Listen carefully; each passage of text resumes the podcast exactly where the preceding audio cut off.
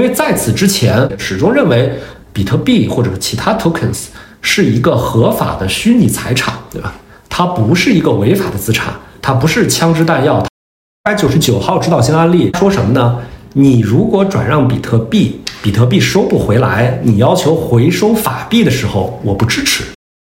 我认为 Binance US 会被 shut down，然后之后 Coinbase 会变成一个 custodian，它会放弃它交易所的生意模式。之前的 Binance vs SEC 的 documentation 非常长，很多的聊天记录，然后这些聊天记录很明显就是从内部泄露出去的，有太多 compliance 完全背道而驰的预言和指令，所以我觉得就是没有什么好的机会能解释这件事情。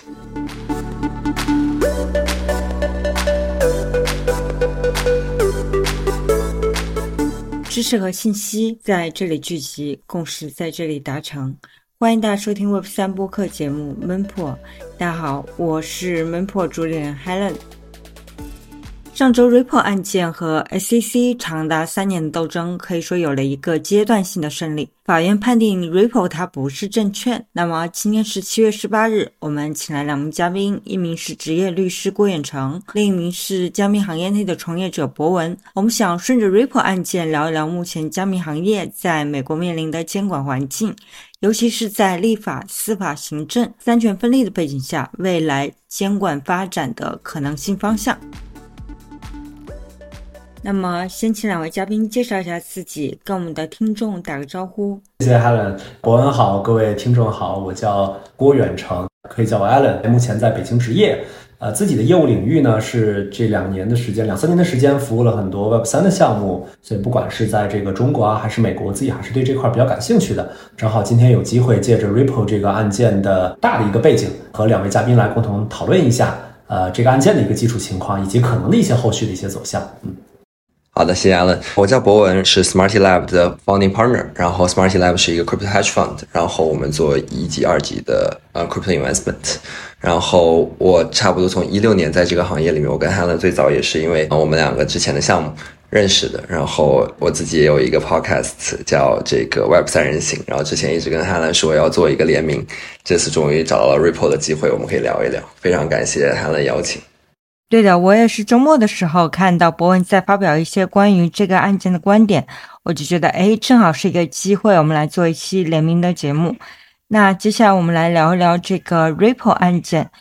我的第一个问题是，两位觉得 Ripple 案件接下来翻盘的可能性大吗？从诉讼的程序角度来讲啊，理论上还这个不是一个终审的一个判决了，甚至这还不是一个判决。还是双方都有机会再去上诉，对吧？比如说这个 SEC 可能站出来说啊，我不觉得这个你们的认定是正确的，对吧？Programmatic Sales 也应该是 Security，或者这个 Ripple 站出来说，嗯，不对，呃，我觉得我的 Institutional 的 Sales 也它也不是 Securities。从法律上来讲的话，这并不是一个终局的一个判决，双方理论上都是可能再去上诉的。只不过从一个律师的一个视角来讲的话，我们在美国的一个这个法官做出这样的一个判决之后，他所代表的一些认定的一些方式、一些倾向，会让双方更加的深入的思考这件事情是不是有必要还再上诉。我个人的一个猜测了，我看到应该是今天早上或者是昨天的时间，SEC 的主席说对结果不是那么的满意。呃，但是正在评估后续影响。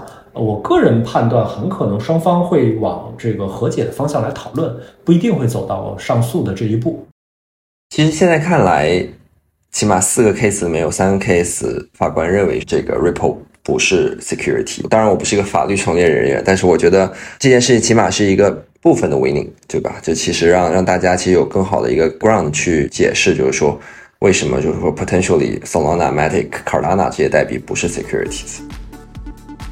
周末的时候，我有看到你发表一篇文章，说其实你觉得 Ripple 它是最像证券的代币。那关于 Ripple 它最像证券这一点，能不能给我们讲一讲？主要是来自于就是这个 Ripple 的这个历史嘛。那个 Ripple 其实历史上进行过融资，多轮融资，然后它每个季度都会有这个机构性的卖 XRP，不管是以前从 Bitrix、Coinbase 也好，还是从就是直接 O O T C 交易也好，任何买家其实都是非常成熟的金融机构。那他其实不可能是做慈善工作去说我买这个，不管是 X R P 这个 token 也好，还是 X R P 这个 security 也好，就是等于捐赠，对？每个人都是带有这个财富上涨的预期的。其实我记得应该从一六年、一七年当时开始就已经有了这个，不管是 SEC 也好，还是这些简单的 Law Suit 也好，就是在说 Ripple 是个 securities。然后其实大家也知道，Ripple 的使用场景也非常有限。之前 Ripple 是一个类似于像升级版的比特币网络，然后去找这些银银行内部去做结算的一种支付方式。Ripple 跟这个 Stellar 有共同的 co-founder，当时又是因为是美国人，然后又是因为在华尔街上。我觉得他们俩，说实话，他们还是非常懂华尔街的这个运作方式。然后他们 raise 了很多这种所谓的传统的 institutional 的 awareness。然后他们经常去在这个银行内部去做讲座，去分享 Ripple 的进展，然后甚至去在银行内部去找这些的合作伙伴，去发动 initiative，去去做这种不管是联盟链也好，还是这种 settlement 也好的尝试。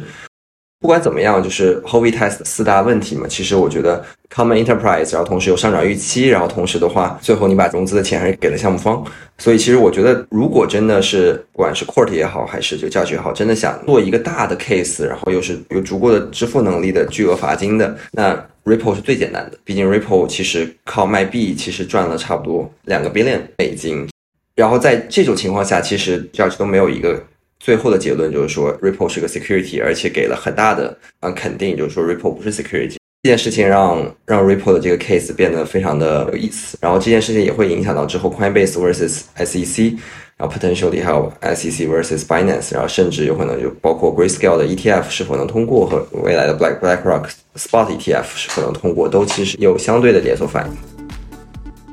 那我不知道 Alan 作为专业人士，对于这个判决结果是什么感受？是不是会觉得意外？就是我说下我的感受，他们把 Ripple 的代币销售分为几种类型嘛？那机构销售被判定为证券，OK，这个是没有意外的。但是 Programmatic Sales，刚博文翻译的城市销售，法庭和法官认为是不满足 h o v i t e s 然后他们认为不满足 h o v i t e s 理由。在我这个外行人士看来是比较荒诞的。他们认为不满足投资者期望获得利润这个要件。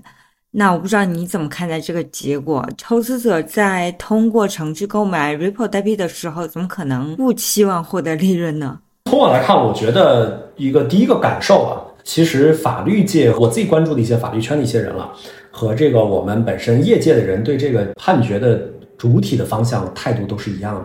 觉得这是一个非常非常振奋人心的一个案件，不能说天下苦 SEC 久矣了，至少这个 SEC 手里拿着锤子，看什么都像钉子，对吧？看什么都像 security 这件事情已经让大家呃非常非常难受了，或者说这种悬而不决，就到底是不是 security，我们只听到 SEC 一方的一个态度，对吧？之前有一些被锤的，这个大家选择交罚款，怎么怎么样，呃，终于有一个机构，然后这个机构又是法院站出来说，嗯。我认为以下几种不属于这个 security，呃，其实是一个这个盖棺定论的一个更好的一个说法。从个人情感上而言，惊喜的意外，觉得这个事情比较好。第二点呢，这个 programmatic sales 是不是这个认为不属于 security？我觉得这是整个判决基本上最精彩的地方，就是能够认为 programmatic sales 不属于这个 security。呃，那这边的话，我们可能要简单的，刚刚博文也提到了 Howey Test。我们简单的回顾一下 Howey Test 的三个标准啊，就有说三个标准，说四个标准。我们按照法院的那个逻辑，先说三个标准。第一个是有一个金钱的投资啊，第二个呢，我们是投资了一个共同的事业或者 common enterprises。第三个事情呢是更核心一点的问题，就是说有预期获得利润，并且这个利润呢是单纯的来自于第三方或者是项目方的这个收益，这是所谓的 Howey Test。如果这三种都满足的话，它就成为 security。呃，这里边稍稍补充一点了，这个 security 呢，我们的理解范围要更广一点。我们一般理解 security 的话，比如说公司的股票啊，或者一些证券啊等等，这是 security，这是一个直接的理解。那我们现在谈的 security 其实是一种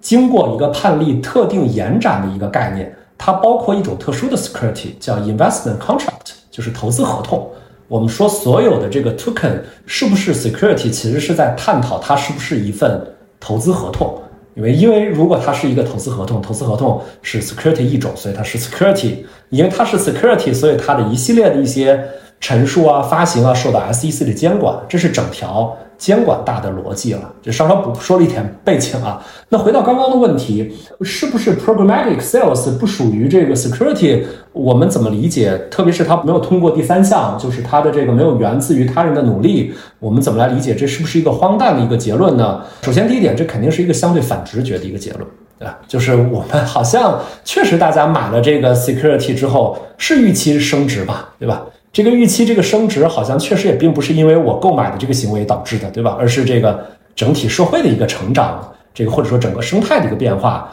呃，成长。它为什么不属于第三个呢？获得利润，且利润来来自于其他人的努力。呃，如果我们回到判决的话，这个 Torres Judge Torres 是这么来判断的，也比较巧妙。他先说了第一个 institution sales 为什么是。他认为说，所有的机构购买者跟 Ripple 购买的时候，他有预期把钱给了 Ripple，Ripple 会用这笔钱来完善它的组织，完善它的机构，提升它整个的生态，并且让这个 XRP 变得越来越有钱。所以这是机构是有这个预期的啊，这是这是认为他是第一句先说了为什么 institution 是，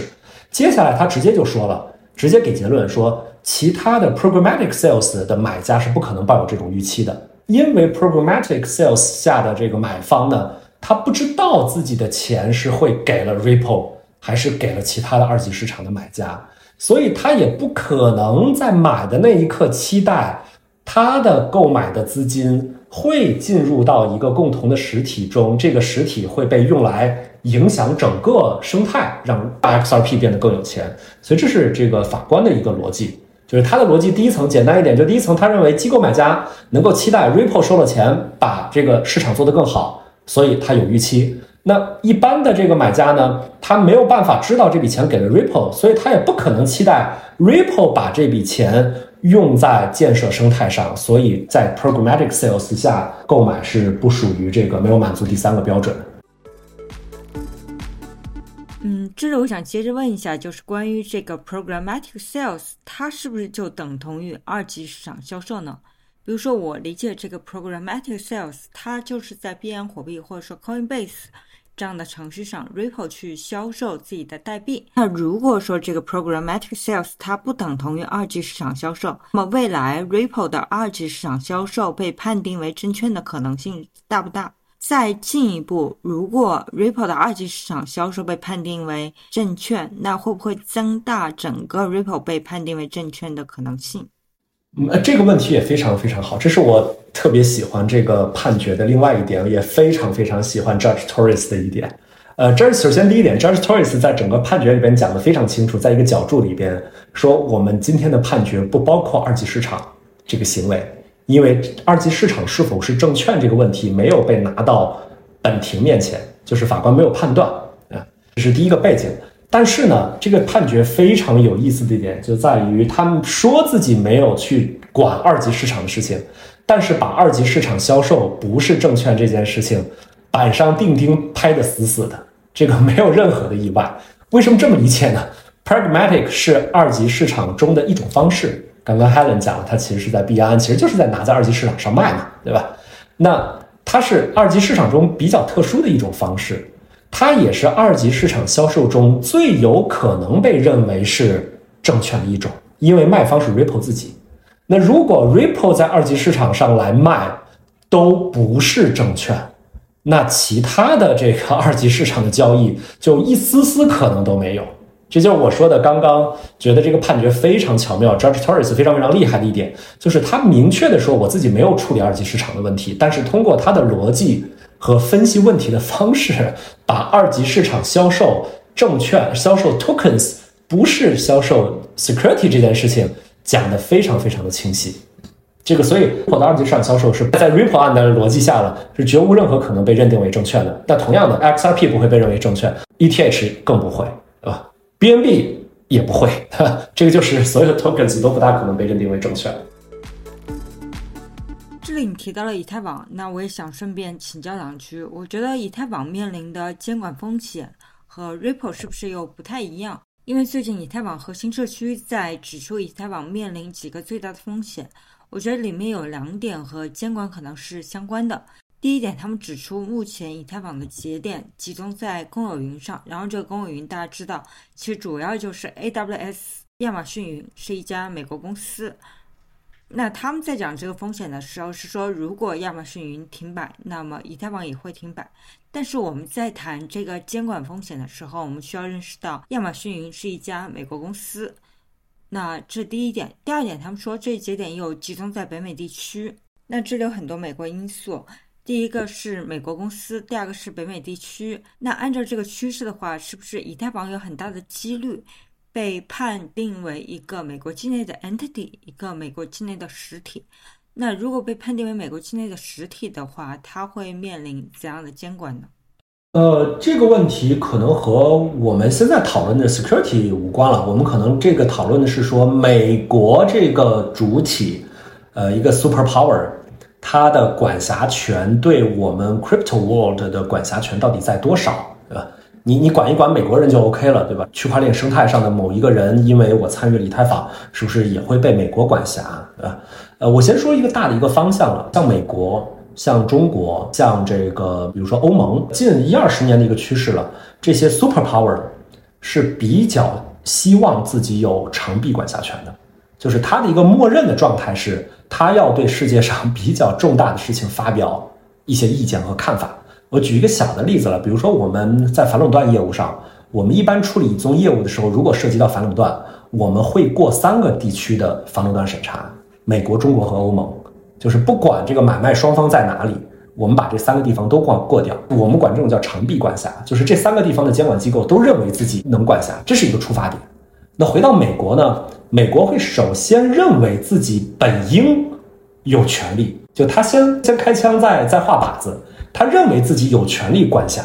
只不过说我通过哪个路径分析，我美国是有管辖权的啊。我记得那个案子，那个案子我稍稍有点没有记得很清了，是这个比特币网络。这个美国认为说，现在这个 mining 矿工这个百分之五十以上是在这个美国境内运行，对吧？或者绝大多数是在美国境内运行，所以美国认为比特币网络其实是在美国境内的一个事情，所以美国有管辖权。就是刚刚那种长臂管辖呢，大家的一个现代法理的一个基础是说，你一个主权国家基本上原则是只能管你疆域内的事情，你要么管你的国民，要么管你 territory 以内的事情。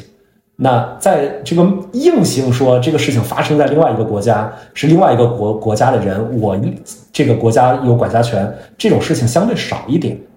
个别情况有，但大部分大家认为构建管辖权的连接点是说，它要么是在我国内运行的事情发生的事情，要么是我的国民。那美国它前提是想管 ETH，它想管比特币。那在这个基础上，它再去构建连接点，对吧？比如说比特币这笔网络网络大部分运行在这儿，当然它也可以选择另外一种方式。比如说被交易的这一个 block 是被我美国节点 mine 出来的，是被我挖出来的，我也管。就像你刚说的 ETH 一样，它有各种各样构建的方式。他认为你的这个运行的这个点 validator 的某一个或者大部分在美国，他认为这件事情发生在美国境内，所以美国有管辖权。我觉得这种可能性非常非常高。而且美国不同的主体，这个 CFTC 啊、SEC 关于证券啊各方面监管还有些差距，但我认为他们各个政府在。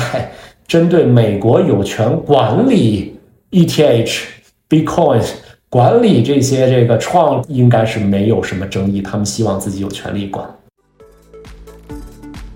OK，那我们再回到证券管辖的讨论里，Allen 能不能给我们总结一下？就是 SEC 它要对一个金融产品做出监管的话，大概是怎么一个程序？就是是不是要先依据这个 h o w i test 去看它是否是一个证券，但是这个是与否判断是交给法院。如果法院判断是，那么就纳入 SEC 的监管范围。呃，基本是这样一个程序，稍稍有一点点的差别，就是说。关于是不是 security 这件事情呢？是这个，首先第一点，刚刚我们谈到了这个 FCC 手里拿着是锤子，看谁都是钉子，对吧？我手里拿着 SEC，谁都是 security，对吧？这是一个大的一个背景。呃，关于是不是认定层面呢？SEC 是可以自己做出认定的，但是针对 SEC 的认定，如果被认定的一方有疑义，这件事情终局的解决者是法院，对。所以说，如果大家对 SEC 的认定，就像 Ripple 啊，他认为 SEC 认为这种情况下是是证券，呃，Ripple 不能接受，对 Ripple 提起了这个诉讼，包括这个刚博文也说到的 Coinbase 的案件啊，包括 Binance 的事情，呃，SEC 肯定是先入为主的认为你这些都是 security，没什么好讲的，对吧？但是如果我们被认定的这一方觉得 SEC 的说明是有问题的，是会向法院来提起诉讼的。那最终由肯定是由法院来裁决决定的。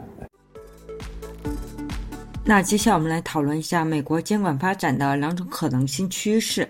第一种就是比较乐观的，按照现在 Ripple 的判决上，大部分山寨币它是不能够判定为证券。那美国会按照什么来监管呢？是不是就是商品 commodity？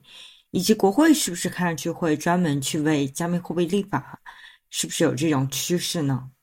嗯，对，刚刚两个答案，我的观点都是是的。对，就是如果一个 tokens 它不不构成这个 security 的话。它肯定是会被什么东西管的，那它被什么管呢？那很有可能是被作为一种商品。那作为商品的话，就是 CFTC 在管。那商品的话，稍稍这边补充两点了，CFTC 它来管哪些呢？目前的监管重点其实还是集中在期货。呃，如果它不是一个期货，就是单纯的 spot，就是一个现货的话，我个人在看来，如果它被认为现货的话，它会被受到的管理就非常非常有限了，对吧？即便是在中国，那如果本身单独以某一个代币、某一个 token，呃，某一个 coin 以它为一种虚拟货币的维度来看的话，即便像在中国这样监管比较严的金融秩序、监管比较严的，我们针对现货的管理其实是比较有限的，对吧？因为你只是一个商品嘛，对吧？你持有、转让，你本身这件事情大家能做的事情非常非常有限，所以监管就会只要不是 SEC 就变得非常非常轻了。那刚刚我们谈论了比较好的这个可能性，那我们还是要讨论一下一个比较坏的可能性，就是说，如果 Ripple 的这个判决被推翻，那么大批山寨币还是被判定为证券的话，整个行业会面临怎样的监管呢？我记得 Gary Gensler 他此前说过，如果加密货币被判定为证券的话，包括交易所在内都要注册为国家的证券交易所，接受 SEC 的监管。那我们来讨论这个影响的话，比如说对于用户的影响是什么，然后对于创业者的影响是什么，对于交易所的影响，我相信是很大很大。我们需要单独拎出来聊。这个问题比较大，这个确实是一个比较大的一个问题。首先，第一点很明确的就是合规成本会变得非常非常的高，呃，这是第一点，会受到的限制会非常非常高。举个例子，比如说，如果你是一个 security 的话。那本身最最直接的就是你的所有的公开的发行，呃，你的陈述保证、你的信息披露，呃，这些都会有一个比较高的一个标准。就像你可以简单的把它类比成，比如说我们在这个纽交所上市，你你需要做的一系列的准备，中间需要 involve 各方审计师、呃律师等等等等，对吧？包括这个上市之后的你一系列的披露义务，合规成本会非常非常高。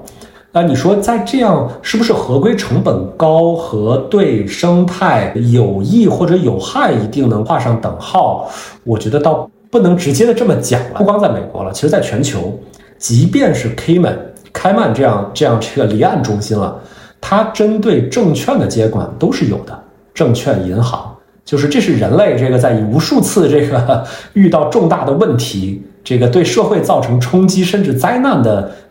问题之下，大家逐步吸收和意识到说这件事情是需要被管起来的。所以说，如果成为了 securities 的话，它的监管难度、合规成本一定会变得非常非常高。但这个事情是不是对普通的参与者是一件更好的保护？是因为这个严更严格了，更好的保护，还是说因为更加的呃不流动了，更加合规成本高，让这个散户变得预期的收益变得更？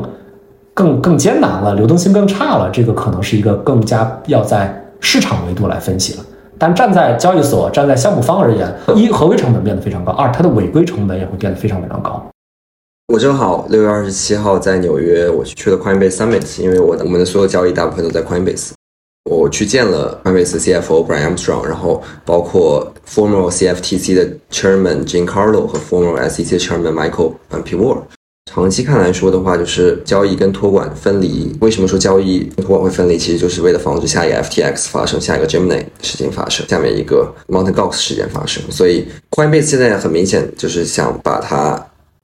定位成一个 asset management firm。对于这个所谓的 Altcoin listing 这件事情，其实是呃持比较 bearish 的态度，对吧？SEC versus Coinbase 出来的第二周，那 Robinhood 就把就把 Card Automatic 送啊全部下架了。那其实 Alan 刚刚说的就是，你的合规成本上来的话，那就会导致我们 Coin Market Cap 的 token 从一万个变成有可能只有一百个是可以去付得起这个，不管你是你的 IBD 的成本，还是你的 Audit 成本，还是你的 Counting 成本，对吧？刚才说的，我们去做美交所上市的流程的话，那那这些都是成本，那很少团队能负担得起。那未来是有专门的 IBD 专门去做这种所谓的这个中心化交易所的 registration，然后后 future token listing。Going forward 来来看的话，我觉得如果 Ripple 的这个被定义成 security，所有的 altcoin 都需要去跟 SEC 去 registration，那样的话，那我觉得很很大程度上很多交易所都会停止。去 list 新的 token，然后就会变成 Kraken、Coinbase、Coinlist 是一样的。那那以后所有交易所都只能上美国允许的交易对，像日本的交易所也是只能上日本允许的交易对。问题就在于，就是说未来呢，谁真的是监管的朋友？Binance 肯定不是监管的朋友，Coinbase 也不一定是监管的朋友。那其实就包括最近出现的这个 EDX Market 这个 Charles Schwab 然后 Citadel Security Fidelity 做的合资的这家啊交易所，只上四四个币：BTC、ETH、BCH。和 Ripple，那未来是不是就大家 potentially 觉得就是说有可能这四个代币就已经占占了九十九十九的 coin market cap？那我其实后面的 all coin 我也不需要去去做 listing 或者去做 registration。历史上也有像 Blockstack 这样的代币去做 Reg A 的 listing，这个 application with SEC，然后最后的话，所有就非合规交易所也都不敢上它。Going forward 来看的话，就是我觉得。SEC vs Ripple 这个案件最后还是不利于 Ripple 的话，然后导致大部分的 all coin 下下币，那我们有可能就是看到所有的合规交易所只有三四个 token。无论如何，其实 c o i n b a s 现在也还在尝试去做一些 initiate 这个 movement，对吧？它叫 Stand with Crypto，然后它就是要它所有的这两千五百万个美国用户，然后去给它的这个当地的 Congressman 去写写信说，你们要支持 Crypto，否则你们就会失去十八岁到二十八岁的这些 vote，which is 没有一个 Congressman 会愿意失去这些 vote。然后 potentially 未来，我觉得就是说，肯定还是所有人都想要这个 policy clarity，对吧？Gary Gensler 为什么现在做这些事情，以这么高密度、高强度去做这件事情，主要也是我觉得是一个这一个非常大的反思，因为 FTX 的事情，FTX 这件事情就是一个非常大的丑闻，对于 SEC 来说，那他所有现在的事情只是为了一个反哺。那包括像呃 CFTC 的这个 former chairman Jim Carlo 的意思就是说，OK，那 Clinton 当时在一九九八年的时候就说，美国政府应该。去采取这个 do no harm 的政策去对互联网，因为当时大家觉得互联网是卖毒品，然后有这种少儿不宜的东西，然后就没有办法做到很健康。九八年的时候，对互联网的概念其实也跟对 crypto 差不多，那当时也是一个 crypto dot com bubble，大家也也不知道能拿 dot com 做什么。然后，所以金康认为就是说 crypto should be a place，然后政府应该。Do the same thing，就是说 do no harm。他认为就是说所有的这些 crypto policy 都是政政治利益的分配，而不是因为说大家不愿意去做这件事情，或者是大家觉得啊 crypto 不是一个 future trend。所以的话，就是包括像之前的 former SEC 的 chairman Michael Pivot，我就说，如果你们之前做 fintech 创业的话，我会建议你去 Washington DC 去 SEC office 跟人聊，然后说去我应该申请哪个牌照。但是现在对于一个美国的 crypto founder，我会建议你说。不要去跟 SEC 聊天，甚至 stay in off the radar。而且我觉得时间点也非常的巧妙，就为什么 Coinbase、Binance 被诉讼之后，那 Charles Schwab、Fidelity、Citadel Security 这些 BlackRock 愿意去申请 ETF 做新的交易所？那其实我觉得核心还是就是这蛋糕是一直存在的，甚至蛋糕是一直在做大的。只不过就是最后分蛋糕的人是谁？是 Washington 的朋友，还是华尔街的朋友，还是本身这些硅谷的创业者，还是 Binance 还是 CZ？那其实 at least 我觉得。现在我们在一个比较混沌的状态。我的一个 assumption，我认为 Binance US 会被 shut down，然后之后 Coinbase 会变成一个 custodian，它会放弃它交易所的生意模式，因为它交易所的生意模式实在是没有竞争力。啊，相比于其他的期期货杠杆和永续合约交易所来说，Coinbase 的产品其实在二零一六年之后就再也没有变过。所以的话，它会变成一个像 Vanguard 或 Fidelity 一样这种所谓的 Bitcoin custodian for asset management。然后这也是它，我觉得就是作为一个美国公司、美国合规上市公司唯一的龙头公司，其实能选择最好的商业模式。那就是一个钱包嘛？那就有可能就是个托管中心化钱包。Yes，对，which is 它也是确实是最安全的这。Y Combinator 出来到现在，其实也没有出过事故。作为一个钱包，那你收三十到五十个 Bips 的的管理费，你作为一个 AUM 公司，那也是非常非常非常好的商业模式。而且，甚至对于 Brian Strong 来说，那他其实就是他只需要去 BD 华尔街上 Fortune 500 Company 的所有的这个上市公司和最大的 hedge fund，那就够了。我觉得 Ripple 的这个 case 其实是个 moving pieces，但这个 moving pieces at least 现在看起来是有利的方向，对于所有的这些 altcoin 的发行者来说，然后包括合规的交易所来说。但是我觉得 Binance most likely will be gone from the US market。非常同意刚刚博文的观点，但是我非常感兴趣博文提到 Binance US will gone forever 这个判断是。基于什么？基于原罪吗？还是 什么样的看法？我我觉得他肯定没有，在两党之间肯定是没有朋友的。然后之后的话，他两党之间也不会愿意支持他，没有任何人愿意支持他。核心的问题是，Binance US 很多，就包括之前的 Binance vs SEC 的那个 documentation 非常长，然后有很多的聊天记录，然后这些聊天记录很明显就是从内部泄露出去的，所以就是有太多就跟 compliance 完全背道而驰的。预言和指令，所以我觉得就是没有什么好的机会能解释这件事情。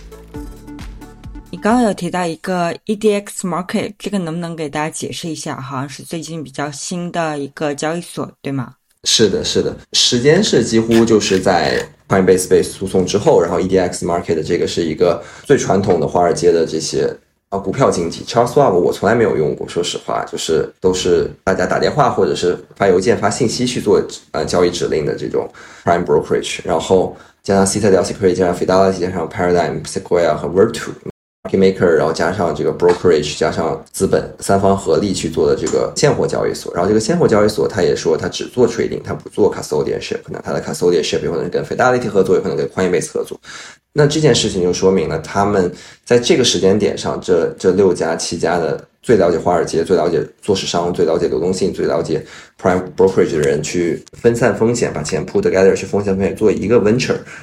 我的想法就是说，他们知道这个东西是有可能做的，但是他们又不想每家都费自己的 legal fee，然后所以大家 put together。如果这个东西 clear 了，有我们有了 policy clarity，他们每家肯定会做自己的 EDX market。但是我现在的话，大家要先把资源共享，风险风险均摊。也跟 BlackRock 的 Bitcoin Spot ETF 是一样的，我们几乎就在在四月二十五号之后，就就是我们看到了，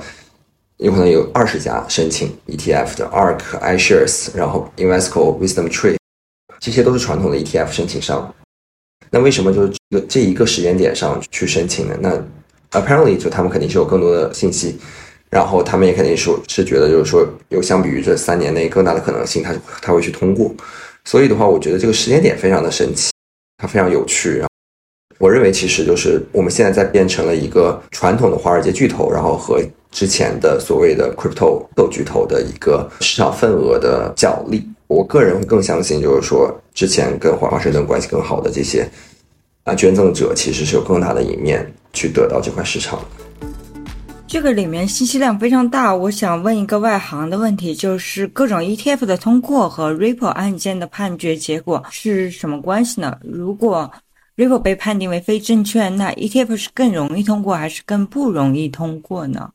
我觉得是这样子的，就是 Ripple 的案件的判决会影响 Coinbase，然后因为 Coinbase 是大部分 ETF 的选择的 custodian 的执行商，所以如果 Ripple 赢了，然后之后 Coinbase 有可能更大可能性赢，因为 Coinbase 不会 settle，Coinbase 想把这个东西做成一个 case，因为对于他们来说，说实话，我跟 Kraken 一样付三千万美金，我钱不是重要性，但是我一我需要声量，二我需要 policy clarity，三我需要行业的这个领导力，对吧？我需要让华尔街的我的合作方相信我。所以我一定要把这个官司打到最后 Supreme Court，那我才是真正的赢了。所以的话，现在 Ripple partially win，然后如果 Ripple 真的不是 security，那那说实话，就 Coinbase 有更好的 chance，就真的会打赢。然后如果 Coinbase 打赢的话，那其实 Bitcoin 这 BTC Spot ETF，因为这 custodianship 的 partner 已经被认为不是一个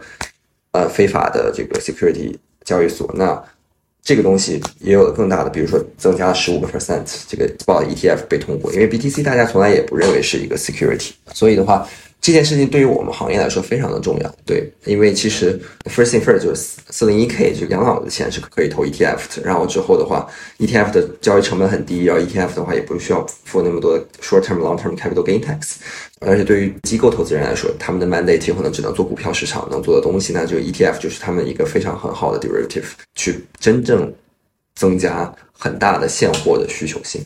所以这件事情很重要。我们这个行业几乎就是我们是一个铁锁连环，然后每一环都很重要，然后每一环都会影响到后来的判定。那这里如果 Coinbase 打赢的话，Binance 也不会有更大的赢面吗？完全没有，我我觉得 Coinbase 跟 Binance 是一个橘子和苹果，橘子赢了，苹果也不一定。我我 first thing first 就是 Binance US 肯定是没有那么合规，就从所有的这些 SEC 的 documentation 里面，他们所有内部的聊天记录，所有内部的流程，然后其实漏洞百出。Coinbase at least 就是花了很多时间去做所有的 compliance，然后分离，然后之后的话也知道呃 legal 能说什么，不能说什么。那接下来我想讨论的一个问题就是关于 SEC 监管的动力。我们能看到，SEC 对于加密货币的监管是非常激进、非常密集的。我们刚刚也有这些举例。然后，对于动力，你刚刚也提到。他可能是想对这个 FTX 这种大型暴雷事件做一个修补，但是除此之外，我觉得你在刚刚一些举例里面，是不是有意无意也透露出 SEC 和华尔街的这些老钱，他们肯定是关系更好，他们是朋友。然后这些老钱现在想进入加密行业，包括做一些交易所，那 SEC 通过监管这种方式，可能能够更好的帮助这些老钱去获得一些市场。两位对于动力这一点会有什么看法？和我们分享一下。对我其实也也没有那么多的信息了，因为，嗯，毕竟最后 SEC 的投票也是，呃，两个民主党、两个共和党加 Gary g a n s 三个人嘛，我没有什么特别多的信息关于他们好就好 SEC inside 去去做决定的。但是啊，时间点和发力方向和判决的倾向性，我觉得肯定是。我觉得其实我我做一个就是 retail 投资人来说，就我把机构工作这件事情拿开了，那我其实还是愿意把钱放在 Charles Schwab 或者是 DBS 或者是这个 Fidelity 去买比特币 ETF，因为我相信他们的公司的 balance 足够大。我们这个行业 crypto 行业加起来一点二、一点三个 trillion market cap，very tiny asset class。说实话，所有的交易所，所有的不管是 Binance 也好，Coinbase 也好，它都是它都是没有办法百分之百保证它的 b 公司的 balance 是可以 cover 用户的钱的。所以这件事情其实。一个天生的角度来说，就是安全性和和信任的问题。那我其实我觉得长远来看的话，就是我们宁愿相信 reality，我们宁愿相信这个 wisdom tree，他们本身就是做 ETF 做很好，他们做他们 balance 很大，他的时间够久，survive 零八年。所以我们我觉得 retail 任何没有 crypto exposure 的人，未来会更容易相信他们，rather than 相信 Coinbase。更更不用说 Binance US，所以我觉得长期来看的话，如果真的就把我大大家所有的 S S I allocation 都有，比如说 zero point one percent 或者 one percent 我的钱真的到比特币和以太坊上通过呃 four one k，那这件事情仍然是对我们行业是非常重要的。而且我觉得就是说，这些人来的其实只是把蛋糕做大。所以，嗯，我觉得 Coinbase 为什么会只会跟这么多人去合作的原因，只做 custodian 不去做交易的 partner，我觉得也是因为呃，就是想把这个蛋糕做大。那就说，他主动放弃了交易所这部分业务，对吗？可以这样说吗？对他对于这种凹块下币，他完全不在乎。Matic、Solana、a r a n a 下，我没问题。你只要发 CC 给我发 letter，那我就马上下，我让大家都把币提出来。OK，fine，I'm totally cool with that。因为那个东西对我来收入也没有 contribute 那么多。如就算是你让我把 staking 关掉，那我我失去了百分之百分之四的收入，百分之二十的利润，那我也 OK，对吧？我不是靠真正交易手续费或者 staking 的收入来赚钱的，因为其实核心的话，Coinbase，我与他两个 co-founder 来说，包括他的 CFO 来说，他们都非常理解，就是他们其实是公司是挣 PE 的钱，而不是挣现金流的钱。所以，当你可以讲一个 asset management company 的故事的时候，有可能在下一个周期，二零二四年、二五年，another bull market 的时候，它又是唯一一个可以在股票市场里面做一个 amplifier BTC spot amplifier 的一个股票的话，它 PE 又高，它 margin 又增高了，然后投，然后它的 narrative 又从之前的就是你每个周期交易手续费往涨百分之四百，跌百分之九十，然后变成一个非常 volatile 的一个 pinky 变成一个 asset management，我我一句话就可以说出来。那这个 Bipstream 它的 UM 就是它的它的每年的收入，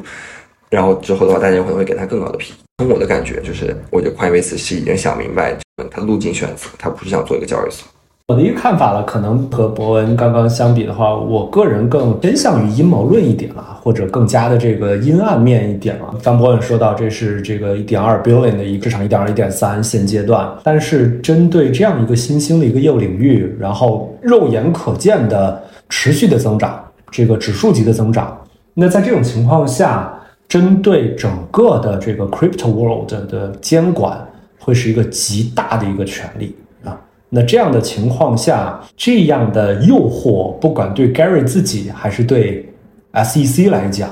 甚至还是对某一个主权国家来讲，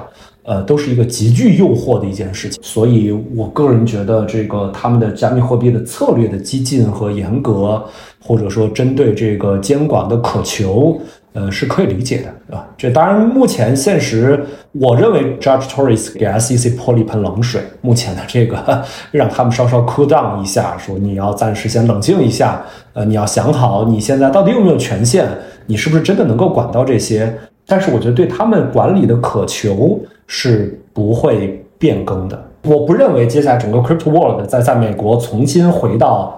Wild West 就是我们又重新回到一个蛮荒的一个时代，干什么都行。只是说暂时在某一个事件上边、某一个组织、某一个部门，他想做的事情没有做成。但是针对他的监管的趋势和想法，我想这个都是在的。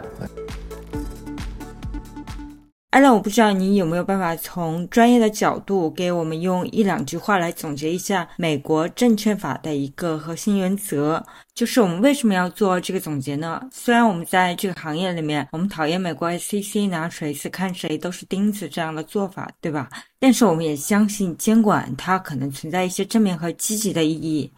嗯，这这个问题非常非常好。呃，还有问的这个问题非常非常好，这也是最开始。帮我问的一个问题，其实是挖的一个小坑，我也没有敢跳的原因，就是我个人是很积极的，希望市场越来越好的，但是我不敢说监管变得更严格之后，这件事情是对一般的参与者是一件更糟糕的一个事情。呃，其实跟凯伦刚刚问的问题是息息相关的。呃，整体证券监管，美国也好，中国也好，我看来其实是两项大的原则。第一项是保护公众投资者，不要被欺诈，不要被诈骗，这是一个大的一个出发点。第二点。是维护这个国家市场的整体的金融稳定秩序，就这两点一定是这个任何一个国家、任何一个监管机构，香港 SEC、我们中国内地的 SEC、美国的 SEC，它的一定最大的一个出发点，没有任何一个人敢站出来说，我其实监管是为了什么其他事情限制某一个行业，或者我监管是为了推动某一个行业，他真正站出来想说的都是说，我是为了金融的稳定，以及为了这个广大公众投资者。那基于为了广大公众投资者的这样一个目的出发，所以我需要当你发行一笔证券的时候，你要给我讲清楚你这个组织到底背后是什么人，对吧？你的这个价值到底在什么地方？你 balance sheet 到底是什么？你有没有经过审计，对吧？你做的这些陈述保证到底是不是真的？然后你有没有这个自买自卖，对吧？你有没有这个虚假的发行？你如果出了问题，我可以去怎么来去民事上这个让你去赔钱，我刑事上让你去坐牢，等等等等。它所有围绕的目的，其实还是为了保护公众投资者。只不过现在的角度来讲了，刚刚这个博文也提到，Coinbase 新的这个计划 Stand with Crypto，把监管完全放在和民众对立的一个角度，可能未来某一个时间点吧，大家可能会找到一个更居中、更平衡的一点。对，因为我想我们一般的公众，包括业内真正认真做事情的人，其实也并不希望 Crypto 真的变成一个很混乱、很杂乱无章。呃，我们跟身边的朋友讲说，我在这个领域的时候被别人。异样的眼光看你，对吧？我们可能这也不是我们真正所追求的一个地方啊。只不过现在确实有些时候监管手伸的过长也是个问题。接下来我想聊的一个问题就是关于美国 ACC 做事情的策略。那我们能看到，相比中国直接颁布一些法令，那美国 ACC 做事情可能没有那么容易，它需要去讲究一些策略。从公开报道来看。比如说，他可能需要先在公关上、在 PR 上去做一些造势，比如说去起诉卡戴珊这样的知名人物。那我不知道两位对于策略这一点有没有什么可以分享的？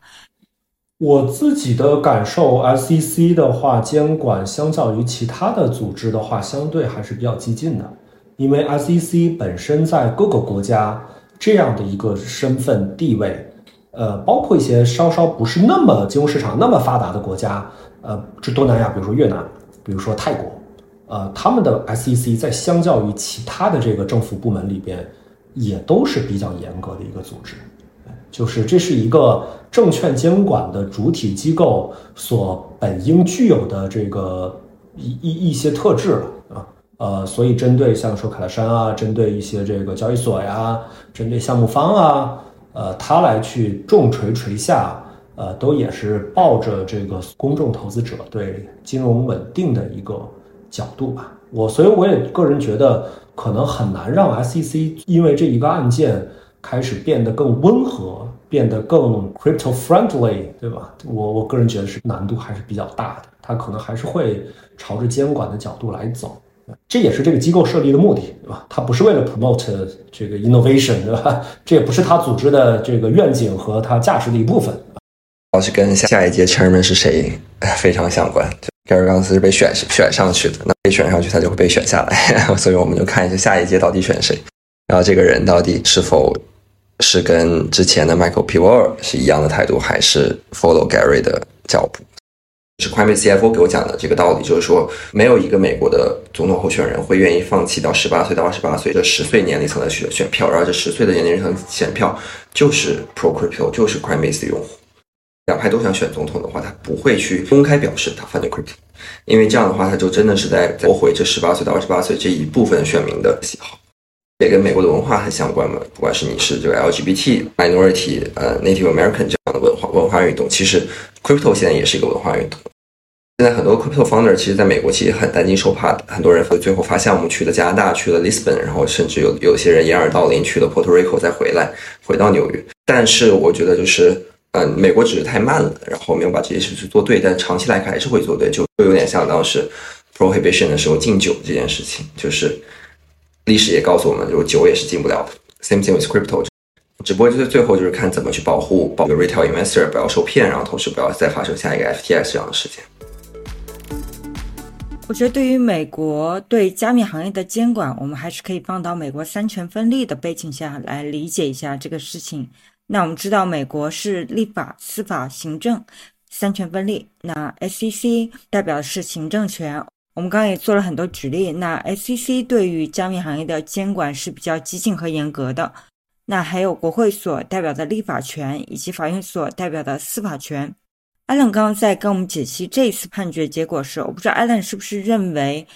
这个案件的法院和法官其实他是倾向于保护 crypto。或者说限制 SEC 的权利，我不知道是不是有这个倾向性。所以我的问题是，想请两位来聊一聊，在行政权之外，其他两级他们对于加密行业的倾向性。嗯，这个问题特别好。我们司法圈了，或者说这个法官了，基本会有一个态度，就是说他想说的话都在判决里，就是他并没有说 pro 或者 against 这个 crypto。你如果问他的话，采访的话，他也不会讲。他说我所有说的东西都在判决里，判决以外的东西没有。呃，而判决在他的描述中就是一个单纯的技术问题，就是你这个 SEC 摆到我面前的呃 XRP，它在四种场景之下，它是不是构成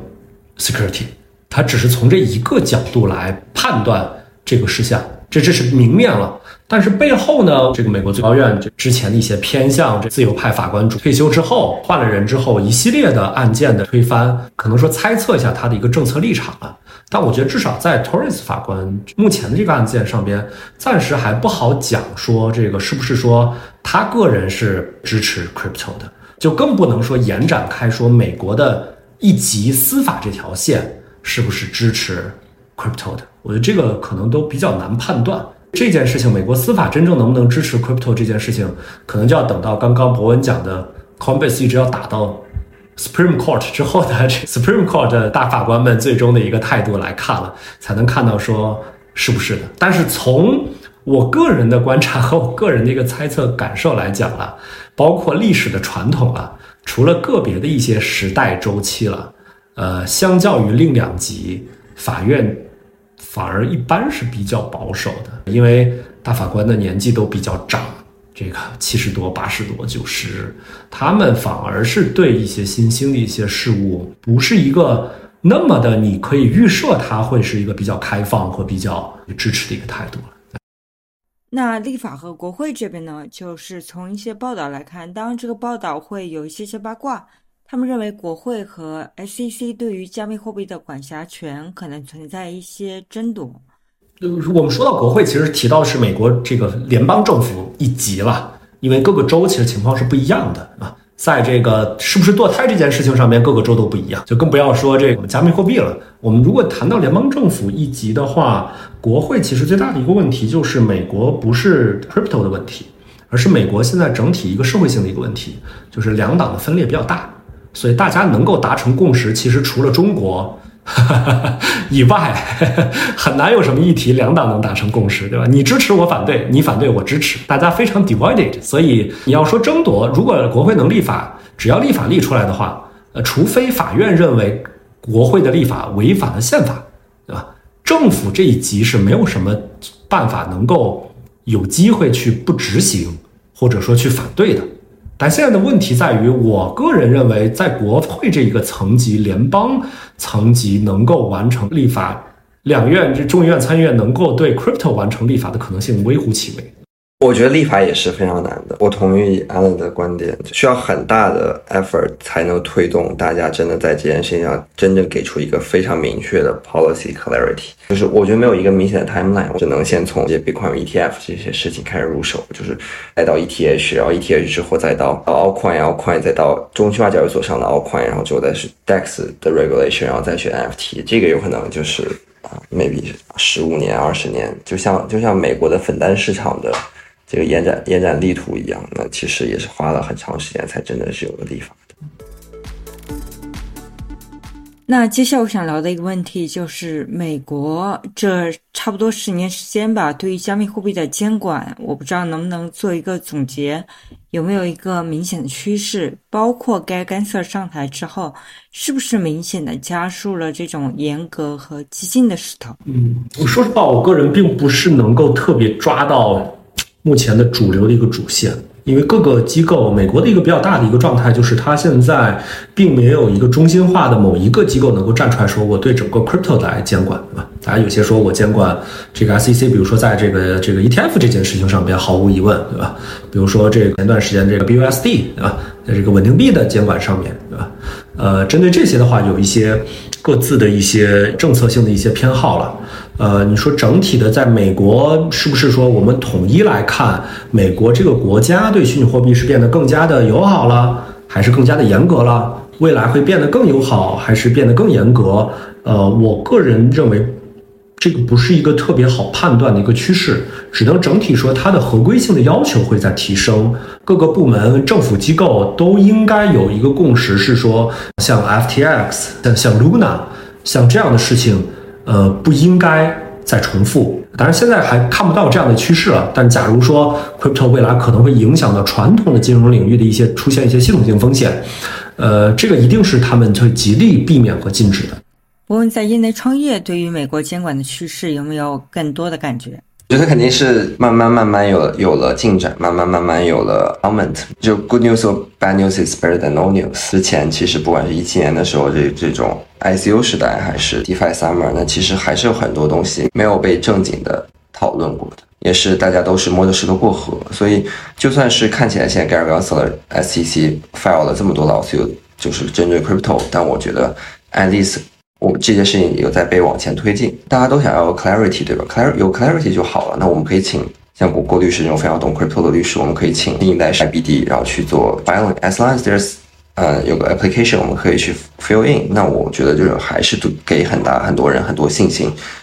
其实现在包括像很多美国的基金都不投美国的 founders，也是一个很大的问题，就是说资本本身也没有在推动技术的进步，因为政策的不明。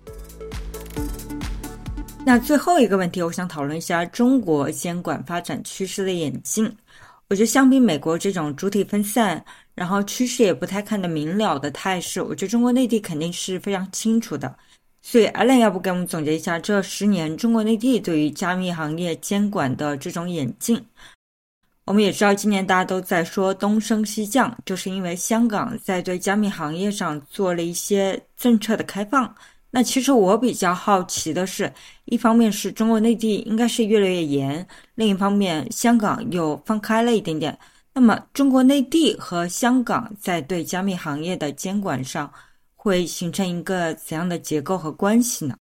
呃，关于中国监管的话，其实是因为两个国家整体的这个是中央政府以及了运营的逻辑是不大一样的，所以我们中国在这个监管机构面对 crypto 最早面对仅仅是有比特币，后面整体的 crypto 然后衍生品，呃，整体的监管的有效性会相较于美国是比较的直接和更有效的。我举一个简单的例子。大家应该听到什么这个五部门通知，什么七部委、九部委。这个就很好解决了美国刚刚的问题，对吧？你美国在思考说这个问题到底是 SEC 管，对吧？还是财政在管，还是这 FTC 在管？那中国就很简单，所有相关的部门我们拉在一起联合发文，我们每一个部门都发出同样的声音来针对这个问题。其实我们倒不存在这个部门之间的这个差异化的一个状态了，当然，我们可能会看到一些有一些地方政府在一些个别的一些问题上面。处理方式不一样。最近的，我陆陆续续也听到一些地方政府针对曾经的一些项目有一些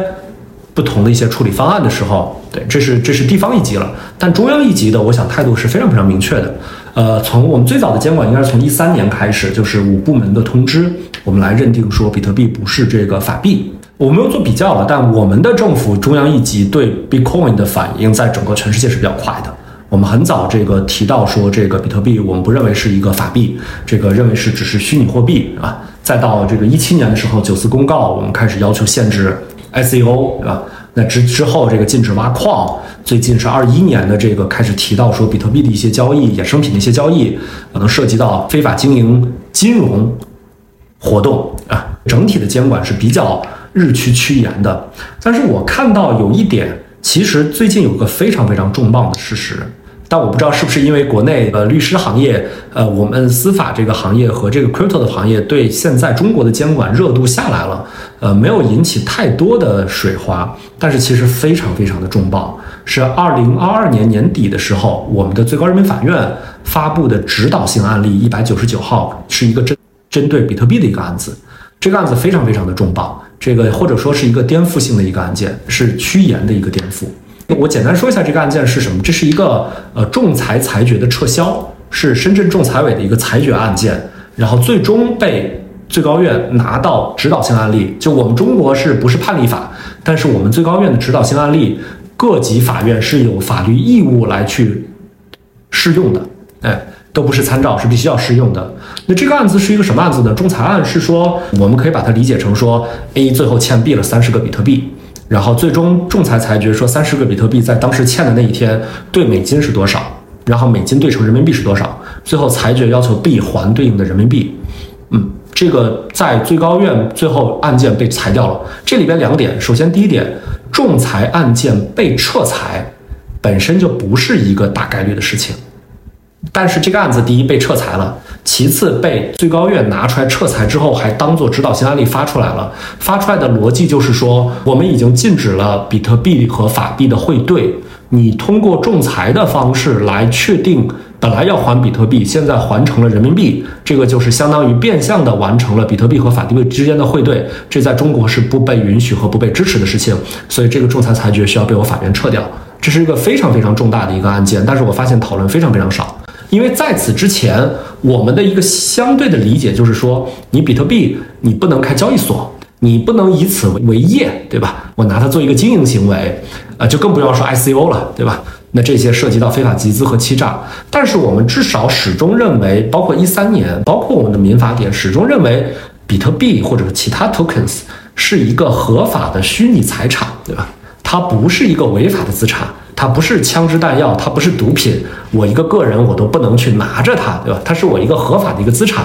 那如果我处分我的合法的资产，我把它换成人民币，当然我在这个过程中，我如果是拿了外汇啊等等，那涉及到一些其他监管再说。那我把我的合法资产，就像我把我的房子，我把我的车子，我把我的手办，对吧？我把我的球星卡，我把它换成法币，换成一个人民币的话，这件事情还是合法的。刚刚说的一百九十九号指导性案例始终没有说这个比特币是违法的，或者说持有比特币和转让比特币是违法的。但是他说什么呢？你如果转让比特币，比特币收不回来，你要求回收法币的时候，我不支持，对吧？这个问题就比较搞笑了。就虽然你持有比特币是合法的，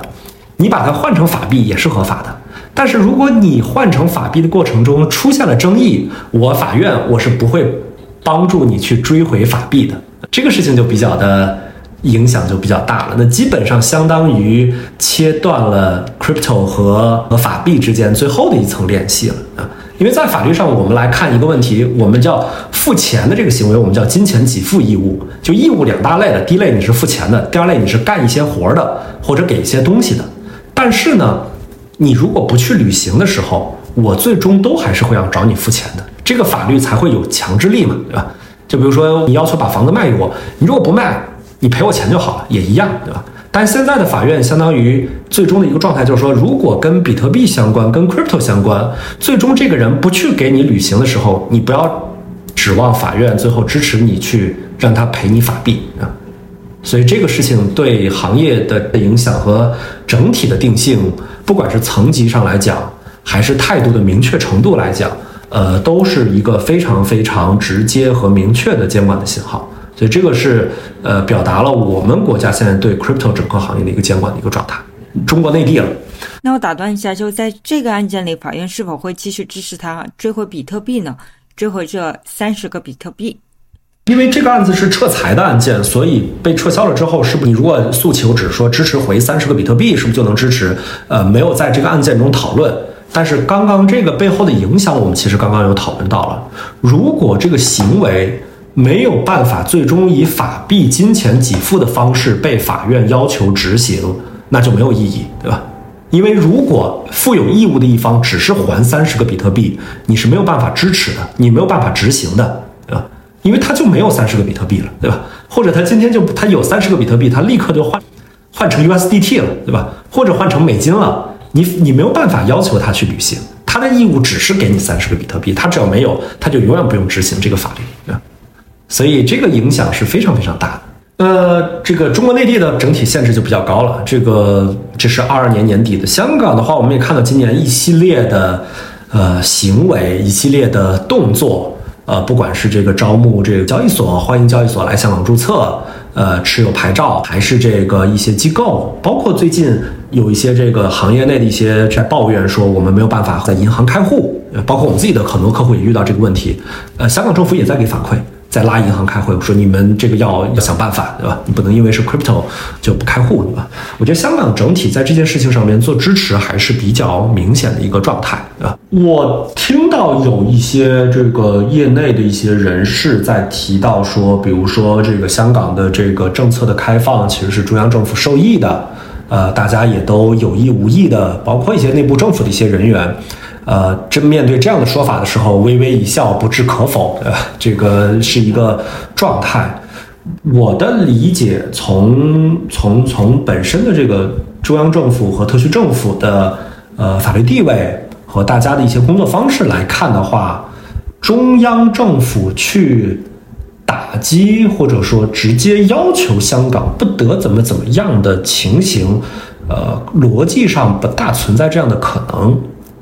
但是，是不是中央政府这个这个大力支持，要求港府去推进这方面的进展呢？我也觉得没有那么大的可能。这个可能更多的还是说，这个两地根据各自的监管的态度，根据这个各自的这个对行业发展的状态、本地的呃特点，呃，对本地的业务做成更具有针对性的一个政策吧。可能是这样的。我我我确实不是那么的相信。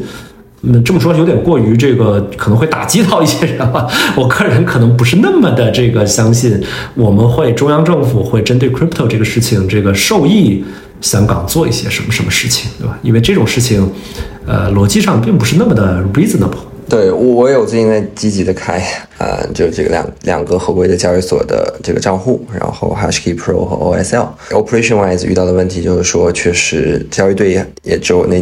，BTC T H，然后之后的话，其实 onboarding 的合规成本也很高，要的不管是公司的资料，其实比 Coinbase Prime 还多。同时的话，问题也是一样的，就是现在之前是中外银行跟 HashKey Pro 合作，但其实